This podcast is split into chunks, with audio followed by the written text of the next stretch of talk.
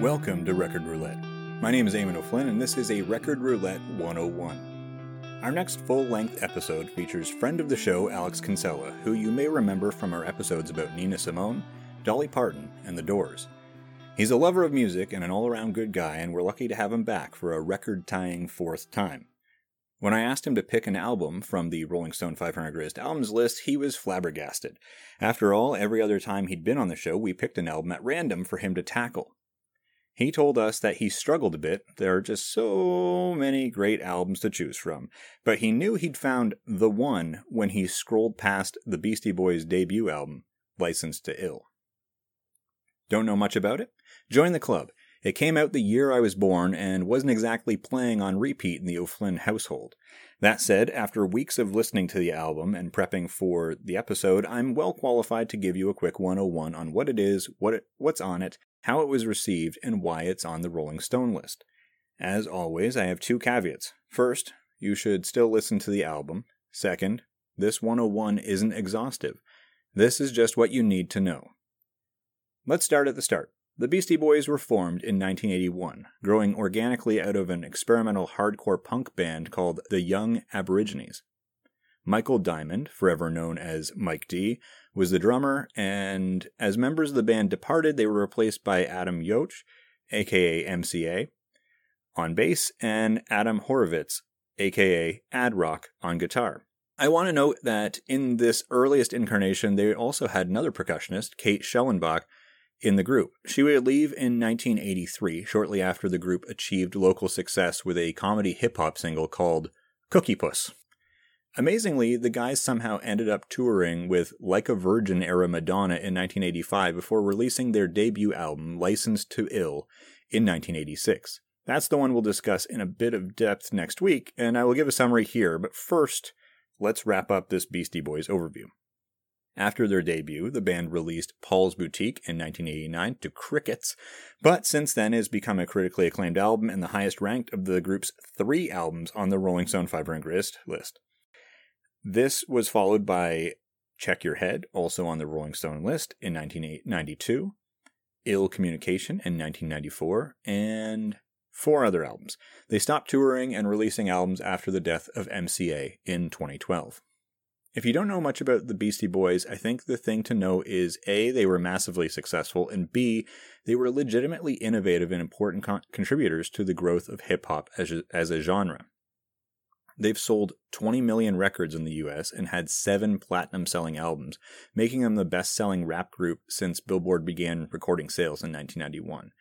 They were also the third rap group to be inducted into the Rock and Roll Hall of Fame. Their influence is broad. Those citing them as an influence include Eminem, Rage Against the Machine, Limp Bizkit, Sublime, and Blur. So there alone you have rap, rock, Britpop, and uh, Limp Bizkit.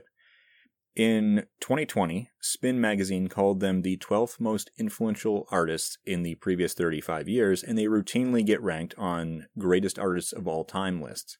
They're a big deal. And this week's album is where it all started. Released in November 1986, Licensed to Ill is at number 192 on the Rolling Stone 500 Greatest Albums list. The group originally wanted to call the album something horrifically homophobic, but were convinced otherwise by Columbia Records and their manager, Russell Simmons. Honestly, it's one of those places where you have to ask how different music history would be if either they'd refused to record as, as a result, or their label decided to drop them. Luckily, they did make the change. Ad Rock has since apologized for the earlier title, by the way, and they worked with Rick Rubin to rec- record and produce the album. Well, I can't tell you much about the, re- the production process apart from the fact that Kerry King of Slayer performs the lead guitar piece on No Sleep Till Brooklyn. I can tell you that it started their career with a number of huge hits that still have relevance nearly 40 years later. The aforementioned No Sleep Till Brooklyn, of course, but Brass Monkey and Fight for Your Right are both well known even now. How would you describe this album? I think today we'd probably call it rap rock it definitely has the flowing lyrics you'd expect from hip hop or rap and the guitar you'd expect from rock, but the rock element sounds a bit more like punk to me, which makes sense because the early mid 80s were a golden era for punk. The attitude is also very punk. As a recorded genre, hip hop was very new when the Beastie Boys started producing music, so So new that they are legitimate early adopters alongside Public Enemy, Run DMC, and LL Cool J. And you can hear hip hop not just in the lyrics, but in the delivery, call and response between all three members of the group. But none of those three artists incorporated punk oriented sounds like Beastie Boys did. The other unique quality was just how funny the lyrics are. They're legitimate comedy. I think you could sub in lyrics from Flight of the Conchords, for example, and they wouldn't seem out of place. Beastie Boys were something different, a whole new thing. And listeners agreed. And they liked it. The album landed like a nuclear bomb. It was certified platinum on February 2nd, 1987, just two and a half months after it was released, and ended up achieving diamond status. Brass Monkey was certified gold. The album hit number one on the Billboard 200 and reached number five in Canada and number seven in the UK. The album was also met with critical acclaim, and the acclaim has only grown since 1986.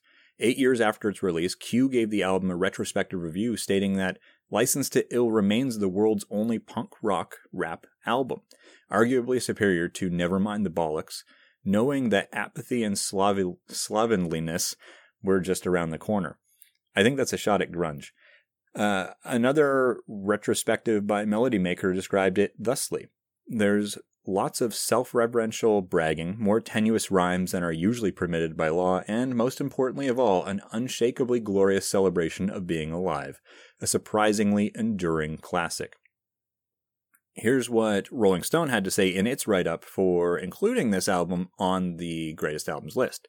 I'll quote Recorded when the three New York rappers were barely out of high school, Licensed to Ill remains a revolutionary combination of hip hop beats, metal riffs, and some of the most exuberant, unapologetic, smart aleck rhymes ever made. Three jerks make a masterpiece, read the headline in The Village Voice, the Beastie Boys' hometown weekly. It's the relentless commitment to jerkdom that distinguished this debut LP though the hilarious snaps, obscure pop culture references, and unique trade off flow of Mike D, MCA, and Ad Rock make that attitude resonate. The girlies I like are underage hasn't aged well as far as boasts go, but the boys realized that soon enough and became dedicated feminists.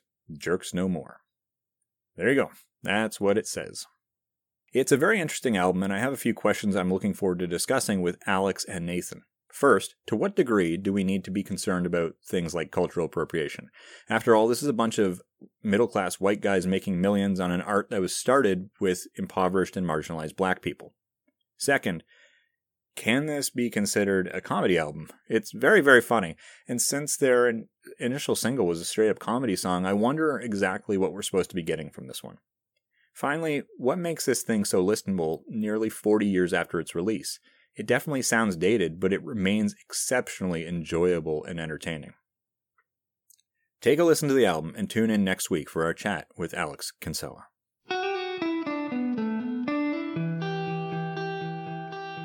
That's all for today.